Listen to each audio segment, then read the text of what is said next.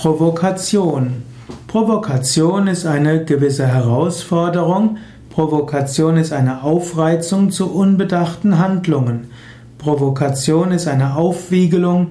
Provokation ist auch etwas, was einen ärgert. Provokation bedeutet, dass man jemanden ärgerlich machen will. Lass dich nicht provozieren. Wenn ein anderer dir etwas sagt, interpretiere es nicht gleich als Provokation.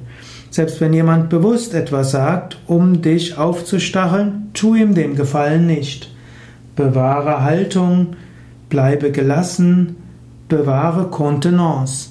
Gerade wer vor Provokationen Ruhe bewahrt, der bekommt eine Würde und eine innere Stärke. Warum willst du dem Menschen, der dir nicht wohlgesonnen ist, Macht über dir geben? Lass es unter deiner Würde sein, auf Provokationen zu reagieren.